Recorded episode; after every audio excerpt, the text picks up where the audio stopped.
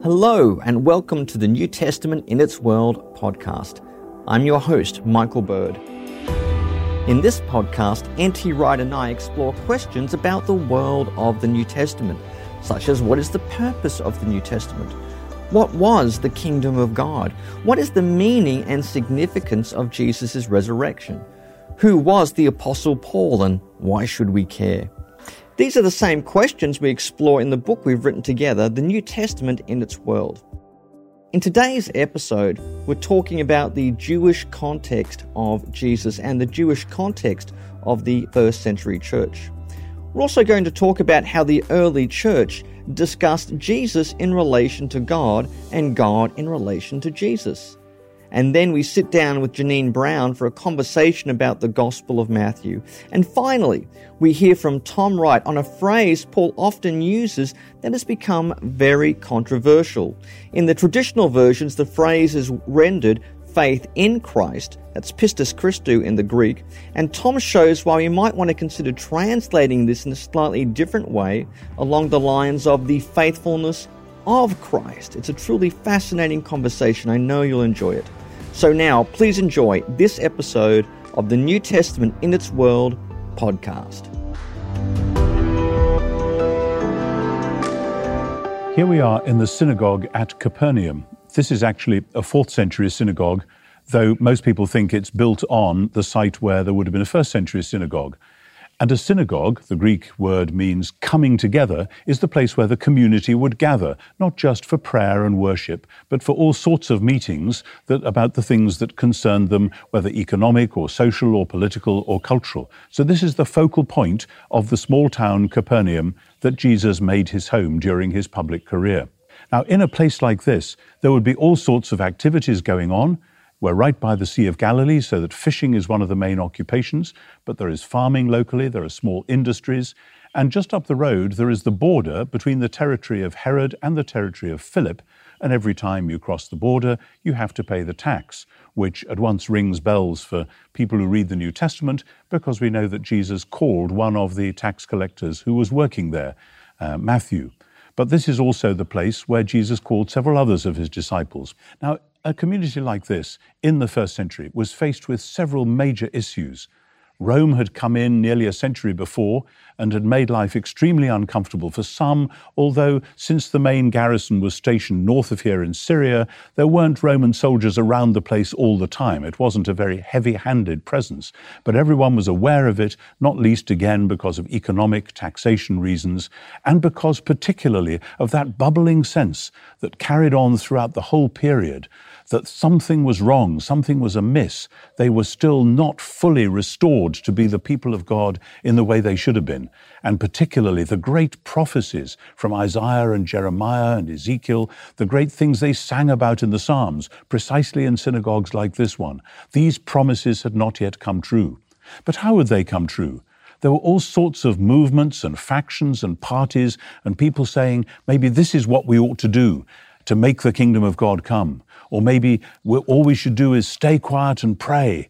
Or maybe we should organize in some new way or reinterpret the ancient laws. So there were revolutionary movements, some of them not far from here, before the time of Jesus and after the time of Jesus. Galilee was a place where revolutions could bubble up quite easily and get quite hot. And then there were the Pharisees, who were a group, a populist group, a pressure group, if you like, whose aim was that though they weren't themselves priests in the temple, they would try to live in their personal lives in such a state of holiness and purity as if they were actually in the temple themselves. They were a democratizing group, trying to make the ancient religion relevant to every aspect of daily life and also particularly to keep Israel special, to keep the people of God different and distinct from the rest of the world, so that then God would come and vindicate them. Then there were, of course, the Sadducees. You wouldn't hear so much about them here in Galilee because they were the aristocracy largely based in Jerusalem, from which the chief priests would be drawn. And there were other movements like the Essenes. Uh, we know of the Dead Sea Scrolls found at Qumran that seem to represent a collection of Essene writings of people who are praying and waiting, waiting for God to act and ready to play their part if and when that happened. So it was in a place like this that Jesus of Nazareth started some of his public teaching. He went around all the villages, but he, this was his home, and he would come here and, and Sabbath by Sabbath, he would be either teaching or discussing or debating, and he would be talking about the kingdom of God. It was kind of the natural thing for people to think about in a place like this, and it had ramifications all across the society, echoing through those different parties and movements and aspirations. But Jesus had a different dream, and that was why he spent so much time explaining it.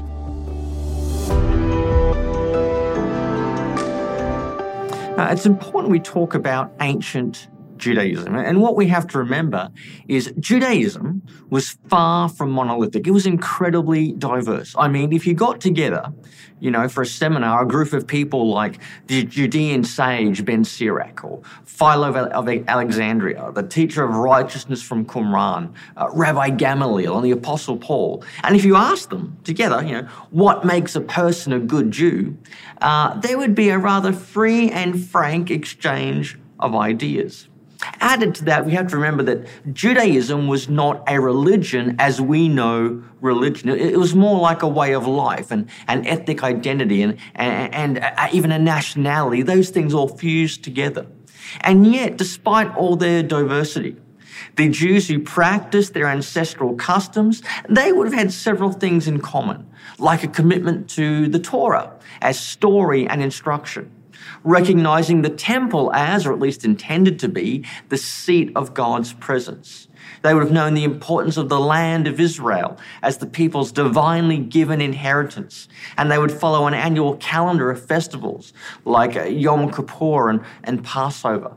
However, if we want to get down to the real core Jewish beliefs, you know, the ideas that sustained them over several centuries, despite domination by one pagan kingdom after another, it would probably be this. It would be monotheism and election, or we might say one God and one people. Now, the Jews believed in a very specific God, of whom there was only one, who made the whole world and who was active within it even while remaining sovereign over it. They knew this God as Yahweh, the one who is, the sovereign one. He was not a remote or detached deity, nor, nor was he simply a, a generalized sense of the sacred dimension within the world or, or the personification of spiritual forces. Rather, this God was the maker of all that existed, and he remained powerful and involved within the world, though by no means reduced to some element of creation itself. Uh, classic Jewish monotheism, as we find in the Old Testament and later, uh, it was the belief that there was this one God who created heaven and earth, and he remained in close and dynamic relation with his creation. And added to that, this God called Israel to be his special people.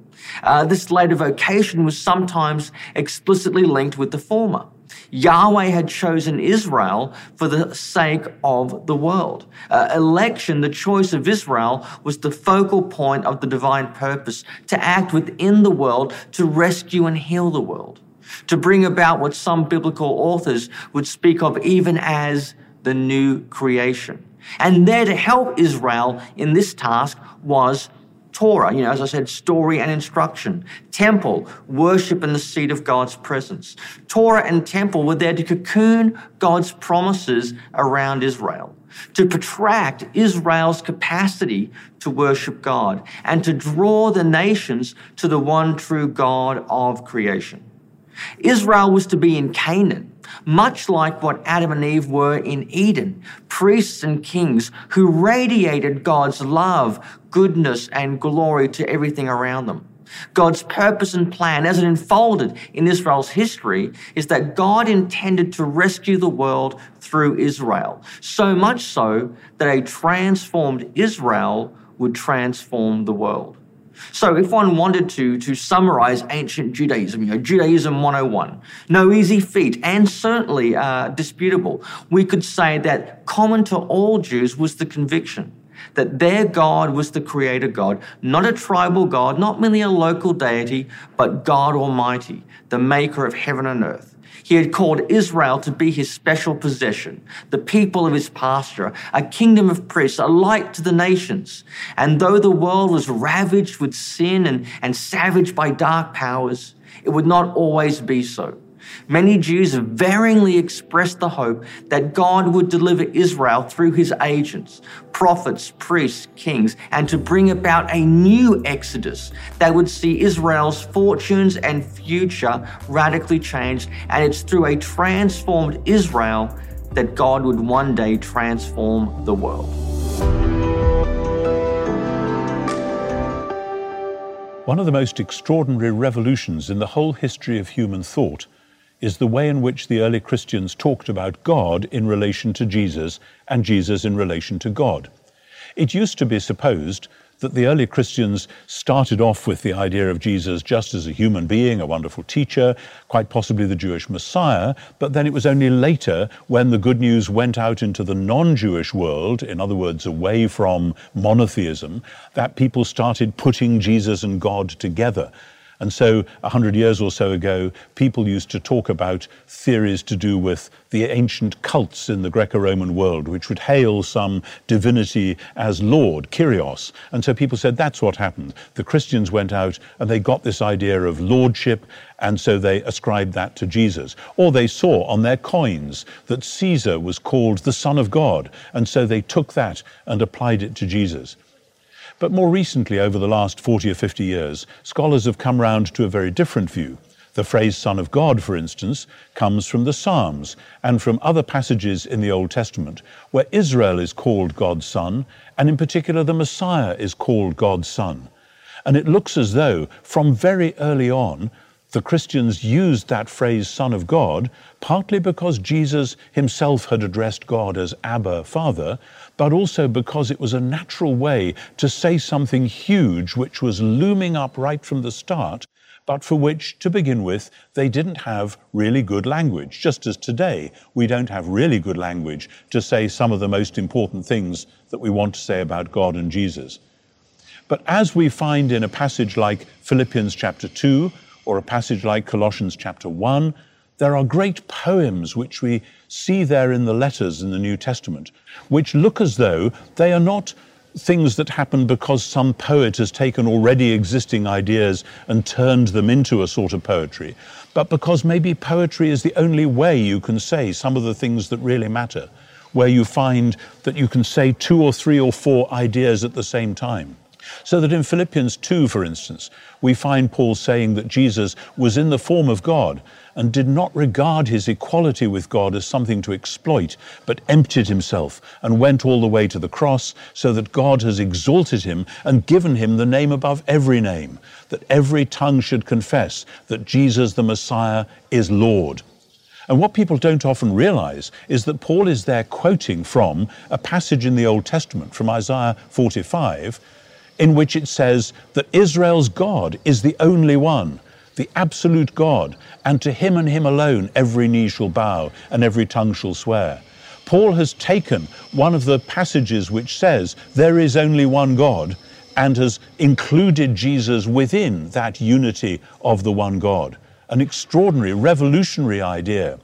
Where did that come from? Or take a passage like 1 Corinthians chapter 8, verses 1 to 6, but particularly 6, where Paul takes the prayer of Jewish monotheism Hear, O Israel, the Lord our God, the Lord is one. And he opens that prayer up to say that for us there is one God the Father and one Lord, Jesus the Messiah. And somehow again, he is discovering the person of Jesus within the unity of being of the one God. Why would someone like Paul say something like that?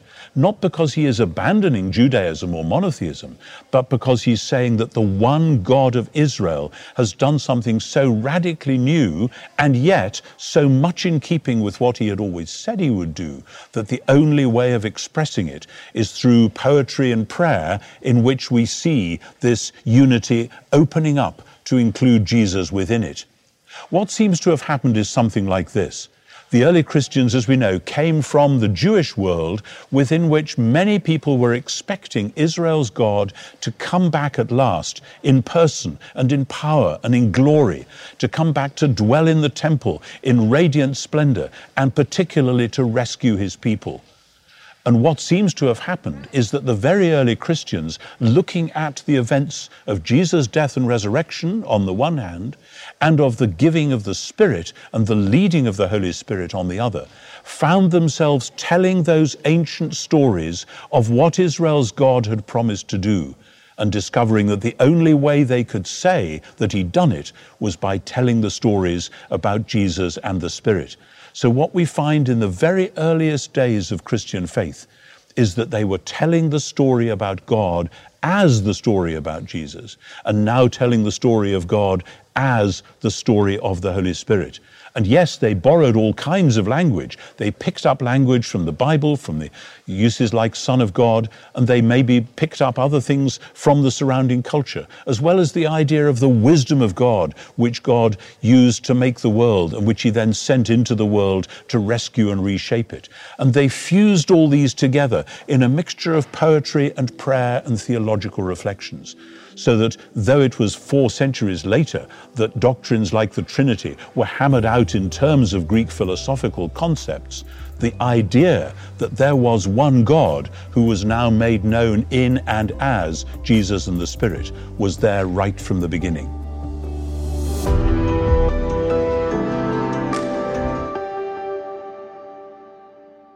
Well, good morning, Jeannine. Welcome to the New Testament in its World podcast. I'm delighted to be here with you uh, talking about the New Testament. Uh, can I begin by asking you, um, how did you get into New Testament studies? Well, I went to seminary at Bethel Seminary, which is where I now teach. Wow. Um, and uh, I had been working with campus ministries, and I knew I needed more training, and that's about all I knew. Had never done any formal Bible in my undergrad. I was a music therapist. That was my degree. And uh, went to Bethel Seminary, and Bob Stein, a New Testament scholar, asked me to be his TA, and then asked me to teach Greek and asked me to do various kinds of teachings for him. And, and, and as I became more and more aware of this whole guild of New Testament studies, I thought, I would love to teach. And he said, You should go on for PhD work. So he really mentored me in my career and um, went on for my PhD work and uh, never, never looked back, I guess. And here you are. You've been teaching in San Diego and now returning back to um, St. Paul mm-hmm. uh, in uh, sorry, Minnesota mm-hmm. for um, Bethel Seminary. Excellent. Uh, well, one of the things we want to talk about in this podcast is about the New Testament and its world. Um, can you tell me what, why do we need to know a little bit of history of the New Testament or behind the New Testament, but also, and I know this is one of your interests, why is it useful to know about the actual story inside the New Testament in the case of something like Matthew or one of the Gospels? Well, as I tell my students, and actually I borrow here from Tom Wright, um, in a little interview he did um, when he when one of his books came out, he in one of this little newspaper kind of things that used to come out from one of the presses. He said, You think if Jesus was a first century Jew, then Christians would want to know a bit about first century Judaism. And he had that kind of witty little turn of phrase at the end. And I, and I share that with students to say, um, really, our faith is a is a historical one. It's embedded in that first century world in terms of where Jesus came from. Um, how we understand Jesus really has to start there. Um, and then the story piece really fits in nicely because as we read, for example, Matthew, a gospel I do a lot of work in, there are inevitably gaps that are in the story that the first readers would have filled in with really good historical information. They wouldn't yep. have called it historical information. They would have said, this is the stuff we know. So author and audience assume a lot between each other. I often give the example of um, Herod in chapter 2. Um, it's really helpful to know that Herod is not just simply, he's called king of the Jews, but he got to be that in a really complex way. The Jewish people were yeah. not that thrilled with the way he got to be king of the Jews. To know that he has, he's sort of Roman placed in his position really helps us to hear at the beginning of the gospel as at the end this kind of Roman framing of what we might just simply think is a Jewish inter, intersquabble kind of thing going yeah. on. So knowing how to fill in those gaps, we're really helped by knowing first a lot about first century Judaism, Greco-Roman world, I tell my students we're going to always fill in the gaps in whether narrative or Paul, we're going to fill in gaps with what we think we know. So it's not that we can read a text without filling in with information. It's just what kind of information. Yeah. Let's do our best to have the best information. Yeah. So that's, that's good for the world behind the text. But when it comes to looking at the world inside the text, it, it's useful to know how stories create meaning. Now, I believe you know a bit about sort of, you know, how, how do we grasp and, and exposit the narrative of a gospel. Could you say something about that? Sure. Um, I have a book coming out next year that's called Gospels as Stories. And what I try to do in that book is really introduce people to what's called narrative criticism or narrative analysis of Gospels.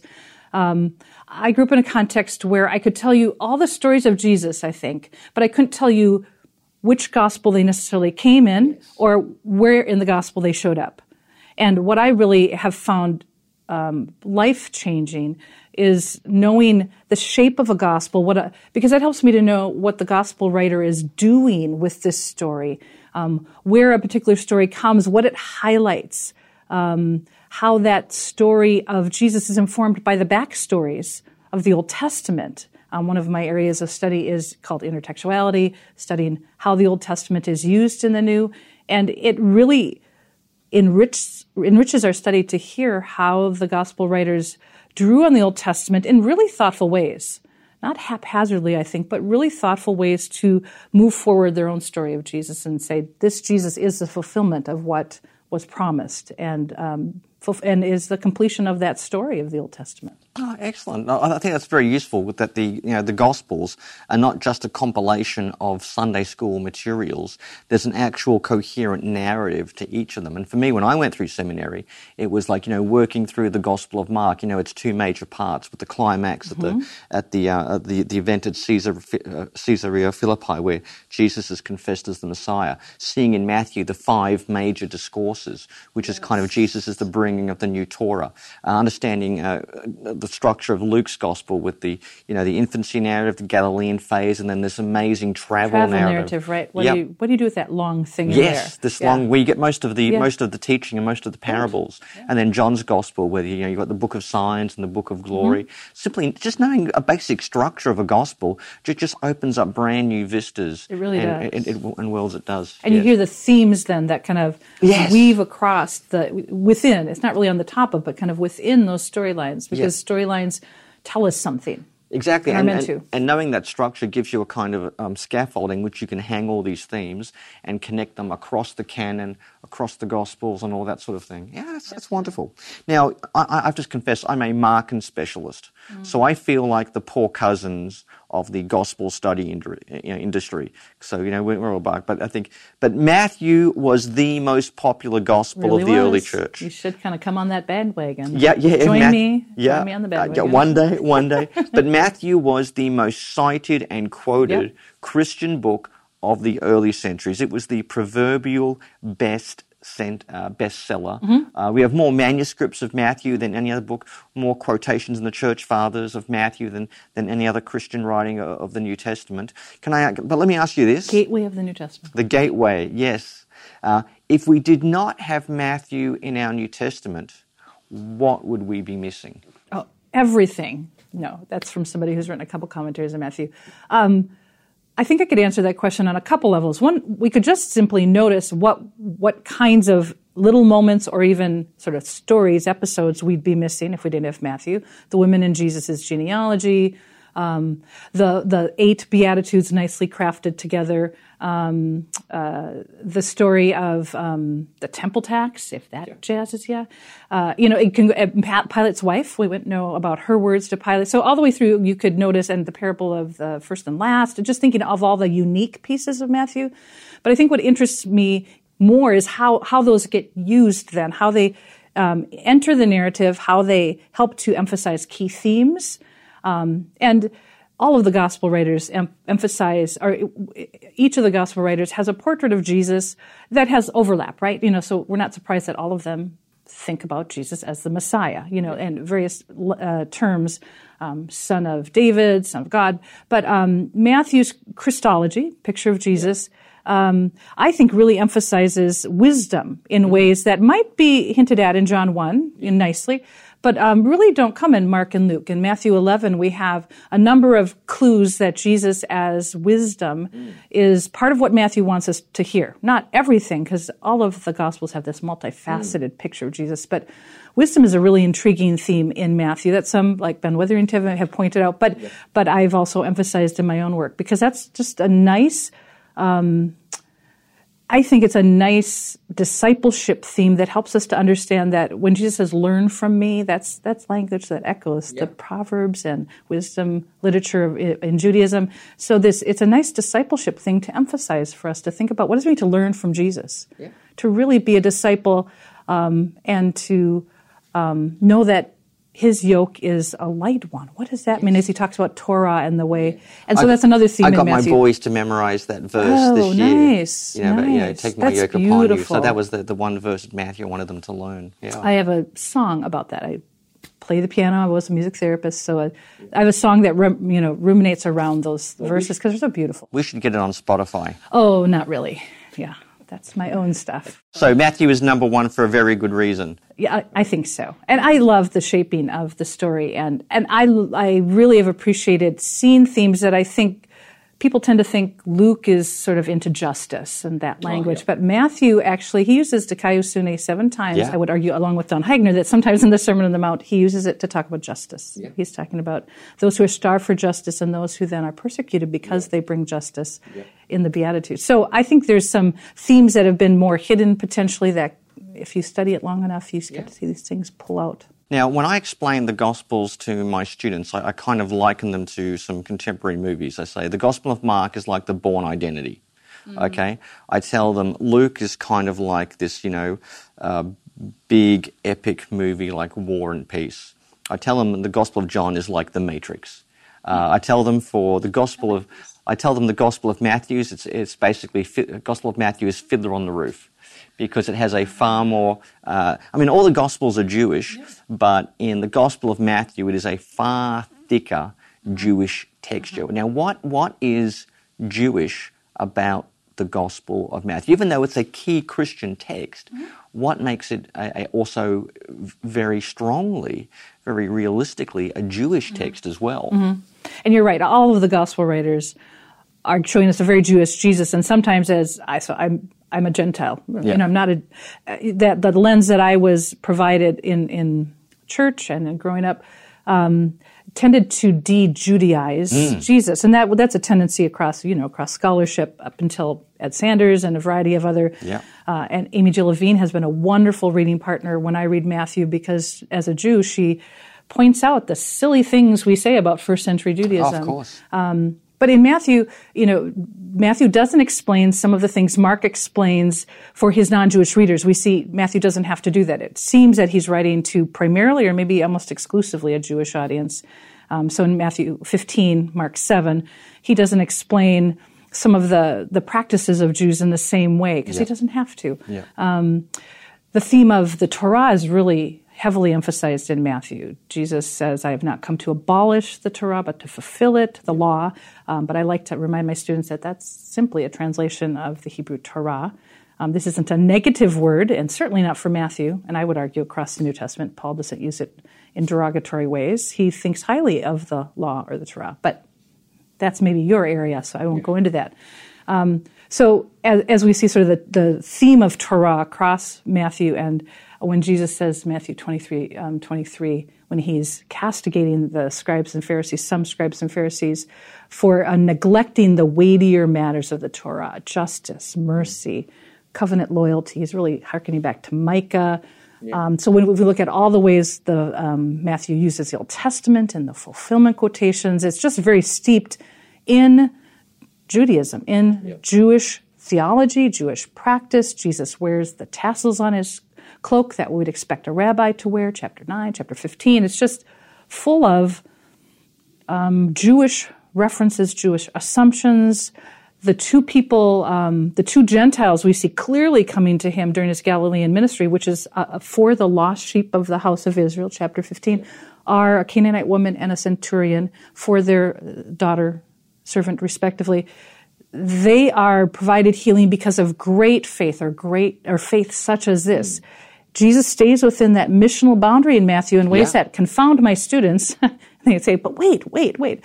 Stays within that missional framework until after the resurrection when his followers will bring, will bring the gospel to the, all the, or disciple the nations.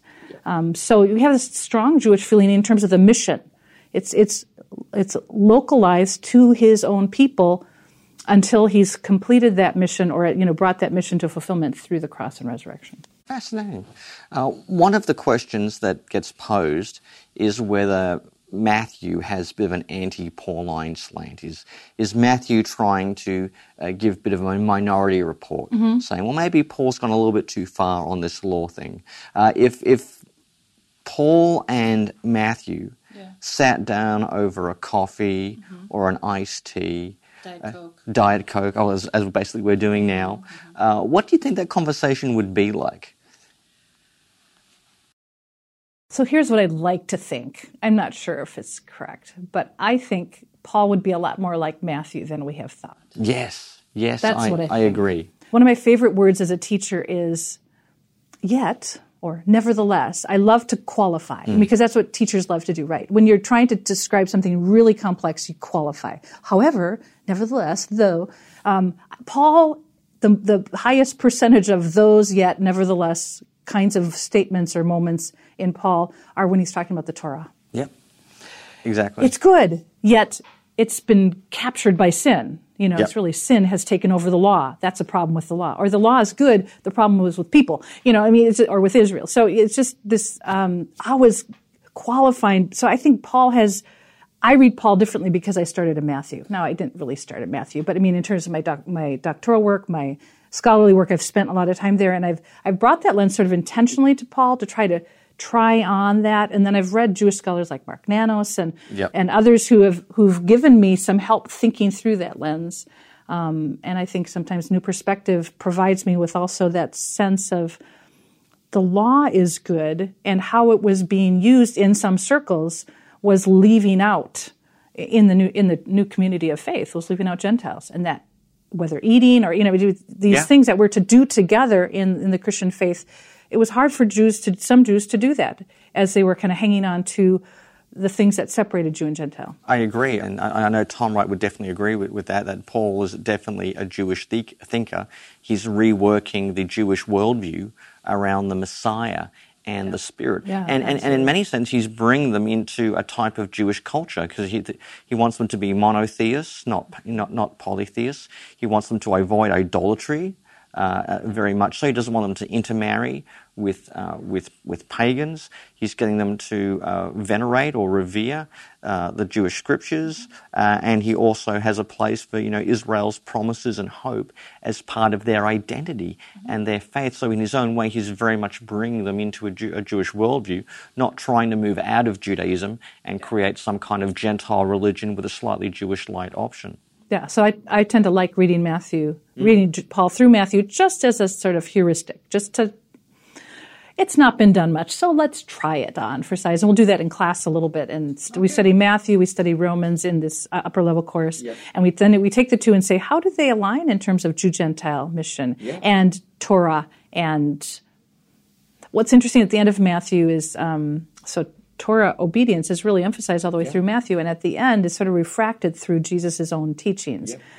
Teach them to obey everything I have commanded you. So there's something that's after the resurrection that does shift, um, but it's not out of line with the Torah. It Yeah, can't and, be. and Romans uh, begins and ends with reference to the obedience of faith. Yes. It's it's about bringing Gentiles, these um, you know polytheistic pagans, uh, immersed in, in the immorality, the ignorance, and the idolatry of the Greco-Roman world, uh, consecrating them before God and bringing them to the obedience of faith. Okay. Well, Jeannine, one final question for you.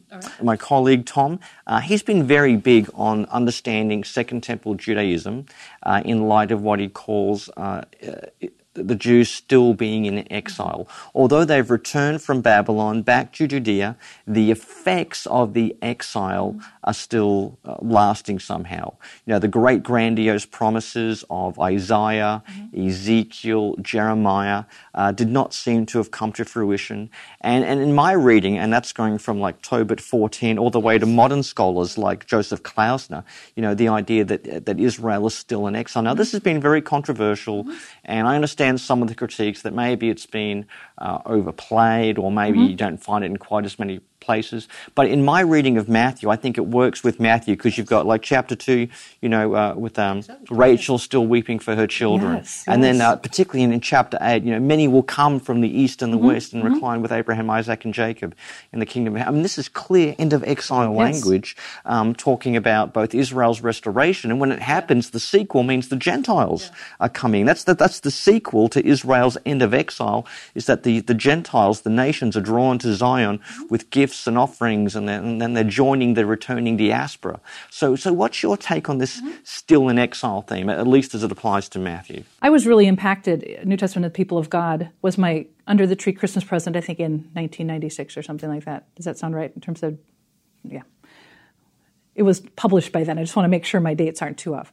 Um, so I was really impacted by that idea and I was convinced by it. And as I came to Matthew and started doing more work, exile shows up in chapter one, right? Yeah. That's one of the markers of the 14 generations. It's clearly meant to be a storied kind of way of saying.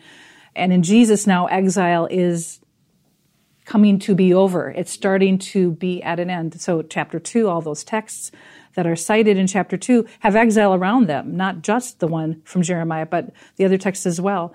Uh, from the Old Testament have exile around the outside of the citations there. Um, so I'm very much convinced of it, and I think it's Brant Pitre who argues uh, with in Matthew two in mind that even if we say Israel's come back from exile, the northern tribes yeah. never come back. So there's yeah. there's still an exile for part of Israel, even if some have come back to the land. So that sort of partial return uh, so uh, he finds it very convincing as well. So I think very much so, even as we move into chapters three and four, we have this theme of return from exile. Jesus is the answer to that problem of exile, um, the sin of the exile. So he will come and he will bring, um, he will save the people from their sins, 121. So I very much read it through a Wrightian lens, I suppose I would say. I've been very impacted by uh, Tom's work and, and have brought that, I, I hope, thoughtfully into my Matthean work uh, and find it very, very fruitful. Well, Jeannine, thank you very much for your time, and I hope you make a good transition from warm San Diego to um, freezing cold uh, Minnesota. in the coming weeks. I will dress for the weather. We'll see how that goes. Indeed. Thank you Thanks very much, so much, Jeannine. Thanks.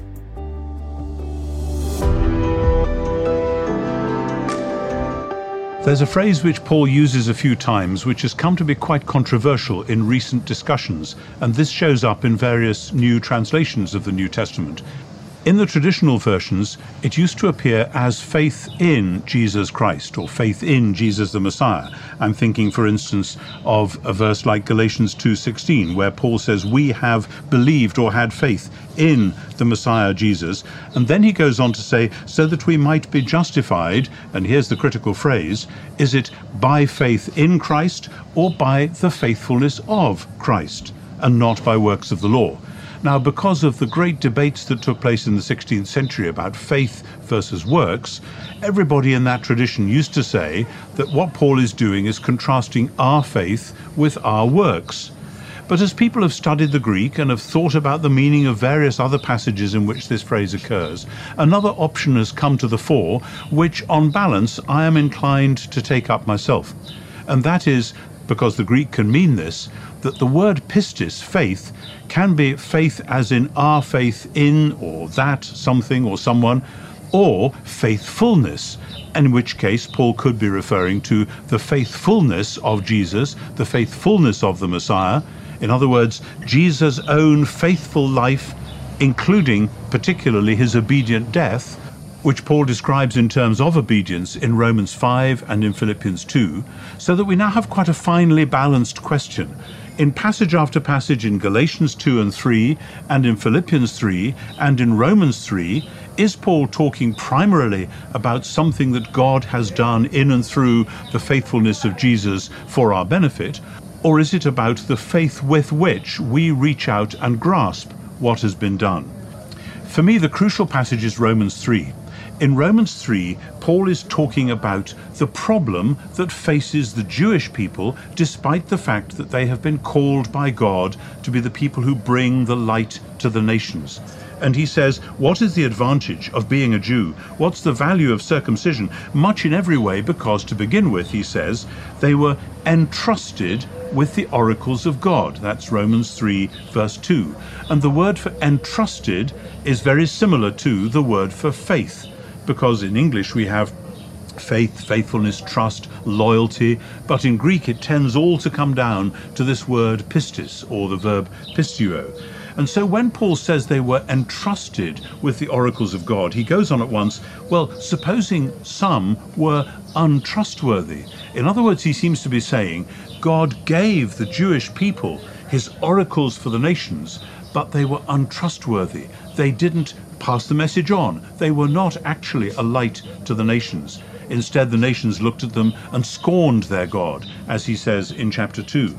So the problem then is what is God going to do? If his plan always involved faithful Israel bearing his light to the nations, and if Israel has said, no, we're not going to do that, or not do it in the way that you wanted, is God then going to say, well, we'll forget that plan and do something else instead?